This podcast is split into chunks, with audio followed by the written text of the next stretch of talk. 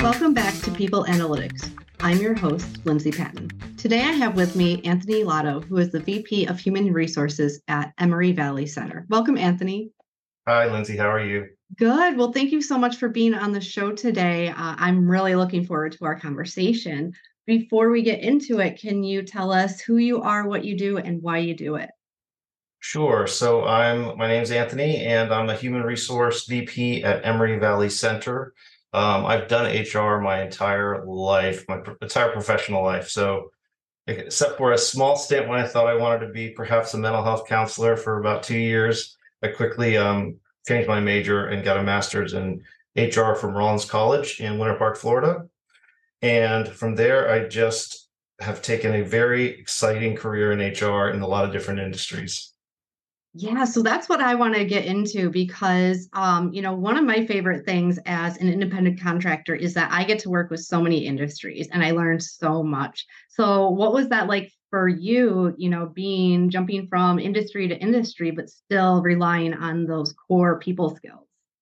Well, it was exciting. Um, one of the few very smart decisions I made in my younger years.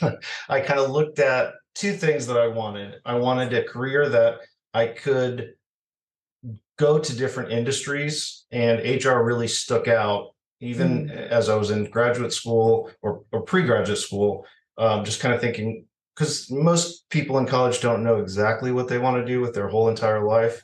And I knew that I liked business and I liked people, but I mm-hmm. didn't really know what industries. So I thought HR is something you could probably do in any industry, and I wasn't wrong. Yeah. Uh, it, it's not, it never failed me in that regard.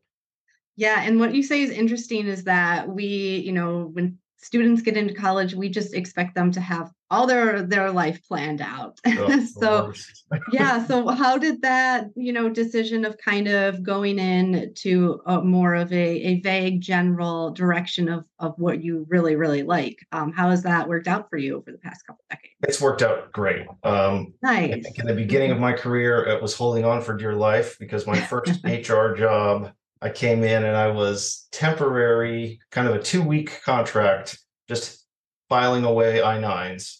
And it was for a nonprofit alternative education, high school and middle school. And from there, you know, worked there for about five years, building that school up. And then we got acquired by a for profit, um, basically a consulting firm, mm. um, government consulting firm. I think they're out of business now or they've changed, but it was ACS at the time. So I, I literally went from a nonprofit, $1 million to a, a big four kind of consulting firm and did the, did two years on the road of being sort of the HR consultant. Um, mm. so it was very interesting. And from there, mm. it's just, uh, it's never really stopped. Yeah. Do you have a preference in terms of industry or do you kind of like a little bit like the a buffet? well, yeah, that's interesting. So there's pros and cons to all of the industries, I would mm-hmm. have to mm-hmm. say, if I'm really being honest. You know, manufacturing has a lot of the speed and a lot, at least in the manufacturing organizations I was in, that were relatively medium sized to small, you have a lot more impact and say in the HR function. Mm-hmm. Um, I was about to say manufacturing, you had a lot more say so, but to be honest, the two, you know, I worked at Orlando Health, which was a $3 billion entity, a very big organization. Yeah. And it had a lot of similar characteristics to Serta Simmons, which I also worked at. Okay. Um, and they were both similar in size. Mm-hmm. And when I say they had similar characteristics, you know, HR, especially being the roles that I've been in, um, as more of a generalist. So when I say a generalist, usually in a manager or director or VP role, you mm-hmm. really are a generalist for all intents and purposes. Okay. And you you're either doing the functional areas yourself behind the scenes, or you have a small team doing it, or in the case of the larger organizations, you have a functional department that you have to reach out to and work through them. And that's where, for me personally, it it gets a little bit unnerving because it's slower. Um, I'll give you an example. You know, in um, a normal company, I say normal, but in a smaller company where you have a lot more scope of control over recruiting, safety, benefits, when employees come up to you for issues, you can directly address it fairly mm, quickly. Yeah. Um, that comes with the good and the bad because you're also responsible. But as an example, at Serta, one of the big things they did when I got there is I was I had HR oversight over three of our manufacturing plants, and they had just gone to a center of excellence in which they moved all of the functional areas, recruiting, benefits, um, safety, a lot of the different areas into one big center of excellence in Atlanta. Mm. So whereas the previous HR person that was that I took her job, she could directly recruit and fill positions at the plants. The new process when I started was all of those recruiting requests would have to go to Atlanta. Mm. And Atlanta had a process that really took about 90 days to onboard, um, wow. not to mention source. So you think, well, okay, it's not your fault anymore. So you can say, I'll be in touch with recruiting. But if you're there on the floor with the employees and you're seeing all the overtime that's being pulled because you know corporate still hasn't filled their role, yeah. you still get the heat. Mm-hmm. Um, it's just in a larger company you have less control over. You you can't just work harder and work to fill the positions. You you really are at the behest of the other entity, and you have to learn how to play well with others. Right. Some right. people love that. I mean, there there are benefits to that, and it is nice to have a subject matter expert um, when it comes to contentious benefit issues or FMLA or or mm-hmm. workforce um, work comp. But by and large, my personal preference is just having a little bit more control over the things that I can't control. Yeah, absolutely. It's it's a very nice feeling. um, and so I, you know, you're talking about the experience you've had throughout industries, but I know that one thing is true for you, uh, no matter what, is that a high functioning HR department is necessary. So, yes. what does high functioning look like to you? So, I've kind of crystallized that over my many years, and I, I pretty much now very strongly believe um, in the following. Um, I, I think an HR department that really has a grasp of the overall business goals and what their score what their scorecard is, what they're measured on, and what they need, and being you know it's a little cliche but it, it's true you know truly being a, a partner to the business um, i think i've been successful in the various industries i've been in and even you know d- depending on the scope of the business is i've really understood what a lot of hr professionals i think don't and they need to which is what generates the revenue at this business? What is an expense at this business? Mm-hmm. where does this business want to be in three years in five years? You know what are their most important goals? And it's interesting because they are they're not readily apparent as as some people may think. Mm-hmm. You know, in manufacturing, obviously, um, it's units out the door and keeping the expenses down. In healthcare, there were there was a lot more of a focus on quality. Mm-hmm. So you know, you kind of look around and say, okay, what drives revenue in a huge three billion dollar healthcare organization? Well, I, I and I know this example very it's very near and dear to my heart because when we had to do some cost, uh, we call it value creation, um, a major consulting firm came and helped us take out about 180 million in cost and gain some of that in in revenue generation.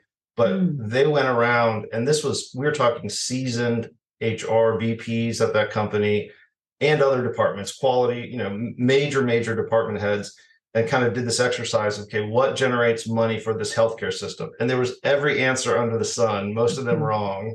You know, it's like me- the drugs that we sell, the medicine, the beds, mm-hmm. nurses, um, and and I didn't know at the time, but at the end of the day, it kind of made sense. It's like doctors are the doctors and their extenders, the ARNPs, they're the ones that you can bill for services. Mm. So any operation, any anything, the revenue generating entities are doctors and their extenders. It's like, mm. okay. And so all that other um, stuff, I guess you call it, is it's extremely important. But just knowing those things helps you make educated decisions in any industry that you're in. Mm-hmm. Absolutely. So another thing that I know that you're passionate about and you enjoy trying to find opportunities is um, leading when morale and pay is challenging. So we've all been in those situations where you just don't want to work because the person in front of you is not being fun. yes. oh, yes. And and so you like to, you know, find, you know, ways to kind of get morale up. So tell me a little bit about um, you know, how you do that. Well, um, you're absolutely right. And I've come kind of through the school of hard knocks to to to say, and I will, I will start with this. You know, there are some organizations and people that are they're just toxic. They're not going to mm-hmm. change. And I would advise anyone listening to this if they're really beating their head on the wall and they're in a in a organization that's either discriminatory in some way or just harassing or just bullies. I've tried to fix those for too long in my life. You know, mm. my advice, sad as it is, just get out while you can. Yeah. Um, always make an effort, but you have to see um, there. There, if I could get little things in my life I could do differently. It's not much, but it's things like when I knew something, an environment was extremely toxic, just hanging around there for a paycheck and maybe trying to fix organizations that were beyond repair. Yeah. Um, there's not many, thankfully, but that I would just put that as a caveat. Absent yeah. that, you know, I think one of the biggest things that I've done that's been it's I'm more successful when I do it more and I'm less successful when I do it less, but it's difficult is um, whenever I started a new company, I tried to go on a listening tour. Mm. And um, I listen to everyone that I can. I try to schedule half an hour meetings with everyone from the CEO to the frontline person mm-hmm. and just listen. I mean, I'm always amazed at the amount of money, time, and effort companies spend trying to figure out what their employees want when their employees are literally screaming at them from every you know um, communication chain yeah. and and i think companies tend to overcomplicate things when it comes to that yeah absolutely um, so you know there's always different strategies with different organizations one of the things i'm most excited about here is we are so our challenge is we have people supported which are individuals with intellectual developmental disabilities and they need 24/7 care Mm-hmm. So that we have three shifts, you know, 8 a.m. to 4 p.m., 4 p.m. to midnight, midnight to 8. And we can't offer staff remote work in that environment, as you can yeah. imagine. Um, so the, the thing that um, we're putting into place, which I think is going to be a game changer, is uh, compressed work weeks. Mm. They're not easy to pull off, so we're hiring, you know, a specialist to help us who's had a lot of success. Mm. But that to me in, in our world um, people are either going to go hybrid remote at least if not fully remote or in a situation where i call it on stage work. So mm-hmm. what we're doing we have to be on stage. There's no way to remote in. Um, yeah. restaurant servers you know hospital people it's just like that. Well there are yeah. a lot of positions remote is not an option. But in that standpoint having a schedule that is manageable that you can work four days on and three days off is there's no amount of money bonuses um, incentives that you can throw at a mismanaged schedule and i found mm-hmm. that in mm. healthcare uh, as big as a company as we were and i find that here which is you get into a situation i call it the um, the spiral mm-hmm. where you've got a core group of people that are having to pick up extra shifts because we don't have enough staff. And so you're mm. burning out that core group of people. And then they start to leave. And then you hire new people in. And once you get into that zone, and I and I always tell people, I tell my staff here, and I saw it at the other company I was with, it's you know, imagine you're a new employee and you start somewhere and you work your normal week and at the end of your first week, someone on Friday comes to you and says, Hey, we really need you to pick up Saturday and Saturday night. We're in a staffing crunch. And they don't force you, but kind of they do. And then, yeah, and be like, you know, what the heck?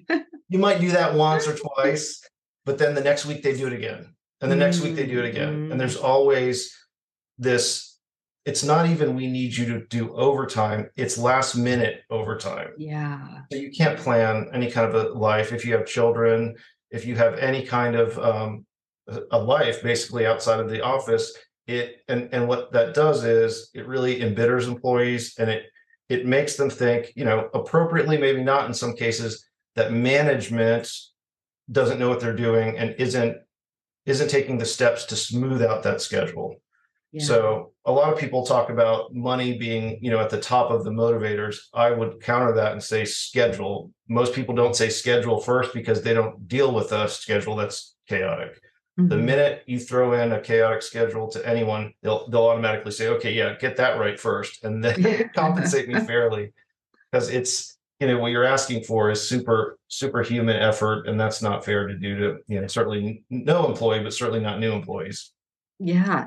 And so one thing that I really, really appreciated that you said was that, you know, you acknowledged it is difficult to pull off, um, you know, having that awareness going into it and then saying, you know, you've hired a specialist. So I really appreciate, you know, that foresight, foresight that you had to recognize like, all right, this is a little bit outside myself. Let's let's get someone in who knows what they're doing. So what was that like working with the expert? So thank you for saying that. Um, Yeah.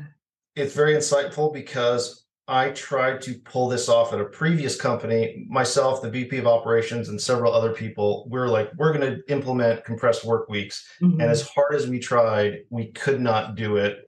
And it's difficult. So we have not worked with this specialist yet. So we just signed the contract and they begin on July 7th. Okay, Um, cool. They do have a track record of successfully implementing this in our industry. So with direct support providers. And I looked at their presentation and I was laughing because I was telling our executive team that they've got the formula. Whatever that Mm. formula is, that's what we couldn't get to at my previous company because we just we didn't have the expertise. It's almost like I joke around, I say, it seems like it would be easy to do, but it's almost like the Uber algorithm Mm. get that algorithm done and somehow that is meting out cars and making it work but you think oh i could do that no you you're paying for the presentation that we got that that the way you implement it the way you break through resistance because you have plenty of staff that they like eight to four monday through friday Yeah. and the compressed work week is hard to get around so you pilot it at certain areas you've got sort of weekend and night coverage i mean it's, it's fascinating once you see someone that really has done it before and you see how they lay it out it's like oh, okay that's how you that's how you do such a thing it's not something that you know the average person can just pencil whip and oh here we go compressed schedule everyone Yeah, and I think, you know, with with schedule, I think time is something huge that we recognize we were not respecting enough before the the pandemic. Big time. And I think the pandemic really showed us how much our time was being exploited, how much our time was being disrespected, and now we're saying, no, this is this is precious to me. that's right how much our time was being wasted I Mhm. mean, you know, you think about that's an interesting point. I th- I think about pre-pandemic, you know, just how many endless meetings you would have, and you need it, you know, do I need? And now post-pandemic, I really ask myself, you know, do I need to be at this meeting for the Mhm. full amount? And I think you're right. Everyone has kind of collectively realized how much of our life credits we're giving away yeah. just in wasted time. And I, I really think, you know, there's controversy about remote versus not. I think it's a healthy conversation because I think at the end of the day, if anything comes out of it, it'll be some sort of a hybrid in which we all recognize. uh, uh, You know, I think the people that are they want fully remote, there'll always be those people, but for the most part, I Mhm. think most people want just to not have their time wasted Yeah. and not have to go in for nonsense things. Yeah. I mean, I think you you nailed it when you said we all realized how precious time is after the pandemic, and I think people very appropriately are saying, you know, if you can't give me raises and keep up with inflation, and all this other thing, at least Yeah. respect my time. You know, don't have me come in for nonsense. Yeah, and it's free, like, you know, for the most part Right, to respect saves yeah, like yeah, yeah, you know, obviously we can't live in a world where we're not working all the time. I wish, I wish. Yeah, I wish too. That's just Um, American culture. Yeah, but you know, let's let's just expect respect each other's time and um and I, especially with digital you know everyone is accessible at any time so i think we need those boundaries. We need to have the conversation of um you know like my time's not going to be wasted. Like you right. can't have the these expectations of me. Right right right right. Yeah, it's interesting. so, my girlfriend is a consultant and she works 100% from home.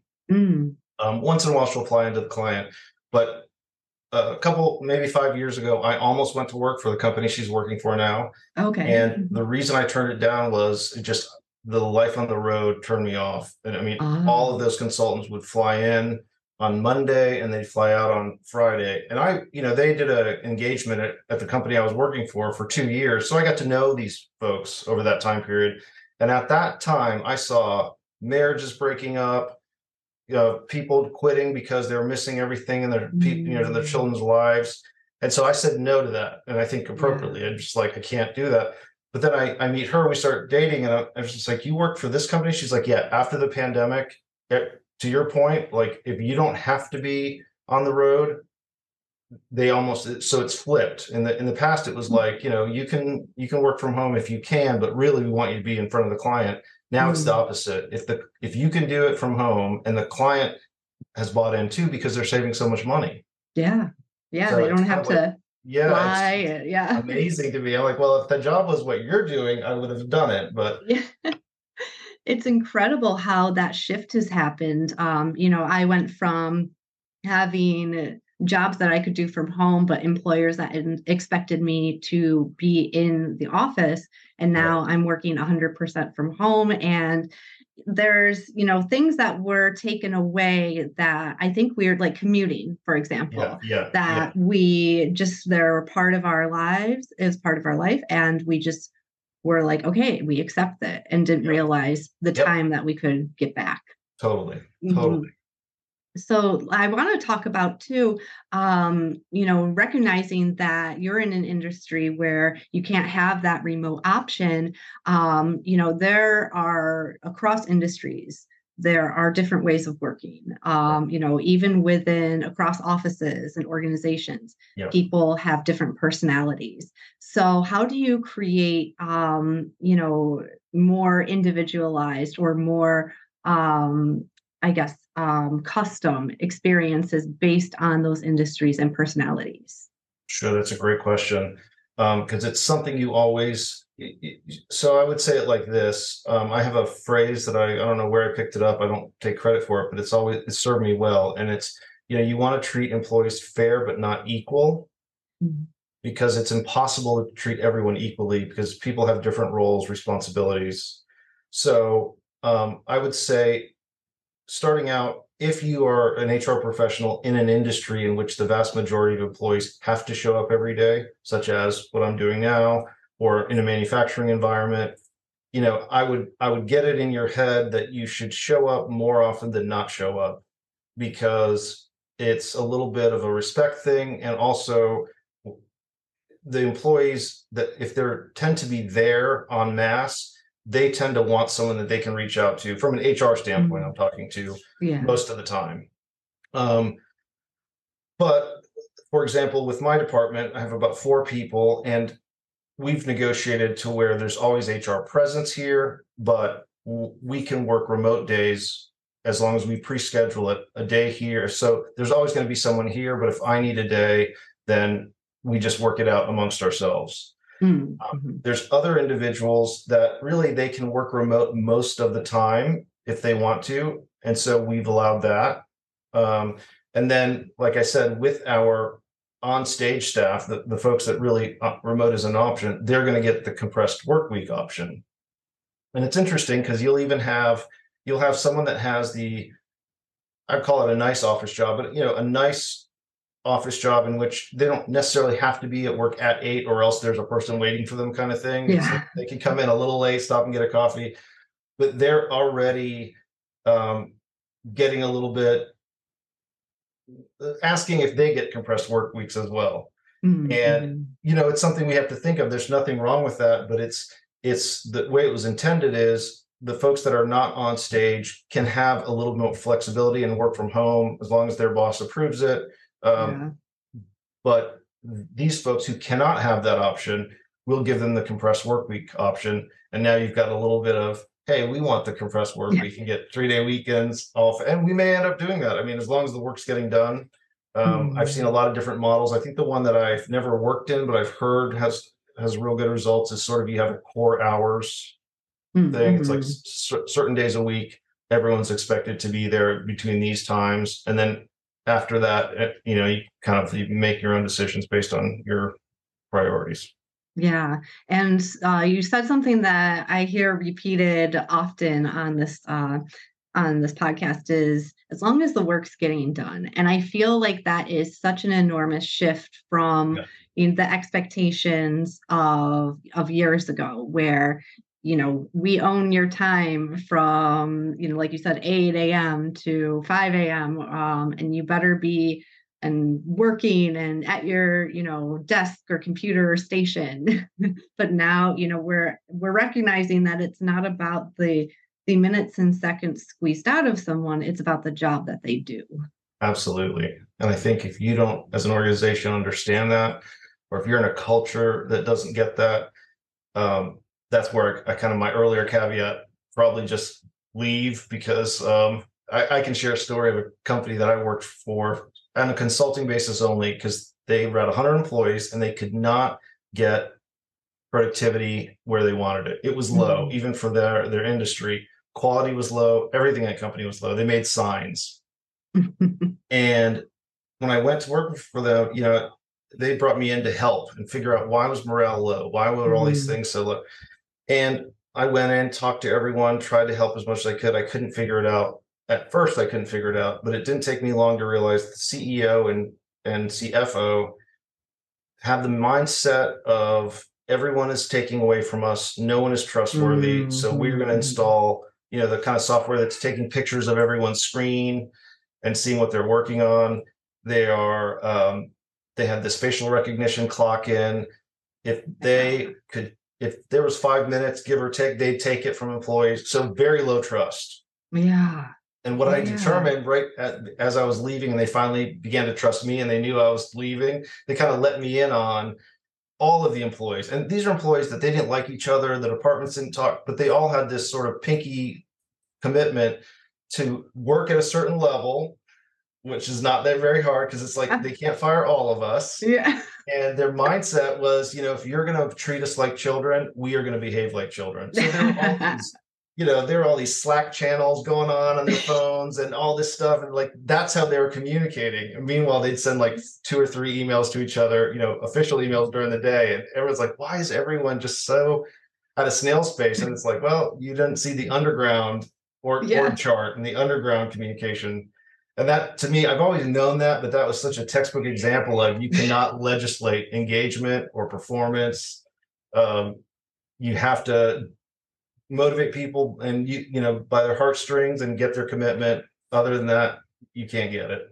Yeah i mean it's an example of how people can be incredibly clever when you give them a good reason to be and it, it reminds me of a story um you know it's really similar to when my husband and i were in our uh, mid 20s and he was working at a brokerage firm that was you know very similar just you have to be at your desk if you take off for an appointment you have to make it up you know just oh, counting yeah. hours oh. so this was um during the time where it you know technology uh wasn't up as up to speed as it was mm-hmm. so he found out that he could log in to uh, check in uh, the time clock from his phone so right. he would just take two hour lunches, yep. log back in on his phone yep. while he's at the gym, yep. and they wouldn't know because everyone's coming in on, and out of the office during those two hours. Yep. People will find a way. they will find a way. And I mean, this company installed, the one I was talking to, you installed um, sort of cameras so you couldn't do that. But even the IT person at the company who had administrative control over that system was in on it. So he would adjust people's time. I mean, it's like, you know, it, it was just you. I, guess I, I say this all the time. You cannot build a mousetrap to outsmart your employees. I always say to people, you can't. They will always outsmart you, and you you can't be at war with your employees. They will no. always. The best you can hope for is that they like you and they're willing to do it for you. But if you think you can outmaneuver them, I've never seen it done. Maybe one day, but I've never seen There's- it done. There's always more, even if it's a small company, there will always be more, always- even if it's, yeah, one and two people. That's right. Well, really want to have a culture that is high performing and that will burp out those type of people that aren't performing on their mm-hmm. own. You know, we Yeah. love working here. We love it. We don't want anything to screw it up. So we'll police it. You don't have to install systems and you know add in five minutes. If you took five minutes extra at lunch, it's just it's such nonsense. And Yeah, I, I yeah. don't know if those cultures can really. I'd be surprised to to see how long those cultures actually survive, especially after the pandemic when you saw really that shift in okay, no more nonsense time. yeah, absolutely. It's, it was a slap in the face of, of we are, we're mortal, you know, what have I, what have I done with my life so far? All of this. And now, um, you know, it's, um, there's a lot of tragedy, but there are a lot of silver linings throughout Mhm. everything is that I feel people are le- leading the lives that they want to lead now. I think And so. that is a, a big silver lining. big time. And technology really has enabled that, which is great. Um, I, I just wonder. I think it took the pandemic for everyone to fully utilize what I mean. All the tech was in place pre-pandemic. It just was kind of being utilized halfway, and then once we had to, you know, all of a sudden we realized, hey, we can do this all the time. Yeah, we are way more savvy now. Yes. well, Anthony, this has been a great conversation. I've had a lot of fun talking with you. Um, but before we wrap up, is there anything that I missed or that you would like to add? No, this has been very enjoyable. Um, HR is a great career field. It's probably needed now more than ever. Um, that was the other thing that I kind of thought of, and I, I don't think I was wrong. Is just like, okay, what will we always have? And it's going to be issues with people, good and bad, Yeah. for for our lifetimes. So I think it's a great career for anyone thinking of a career in HR. Great. Well, if people want to learn more about you, what's the best way to do so? Um, they can email me at anthonyrlado at gmail.com and I would be happy to reach out to them, answer any questions, share any stories. Awesome. Well, if you or anyone you know is like Anthony, who wants to create a better workplace, a more flexible workplace, and um, respect people's time, email me, Lindsay at staffgeek.com. Thank you for listening. Thank you for listening to Staff Geek's People Analytics Podcast. I'm your host, Lindsay Patton, and I'm always looking to interview leaders who put people first. If you or someone you know lead with a people first mindset, please email me at lindsay at staffgeek.com. That's L I N D S A Y at staffgeek.com. If you want to take things a step deeper and understand your organization's true culture DNA, I encourage you to take Staff Geek's free culture assessment. Just head to staffgeek.com and click the button that says free culture assessment. Thanks again for listening.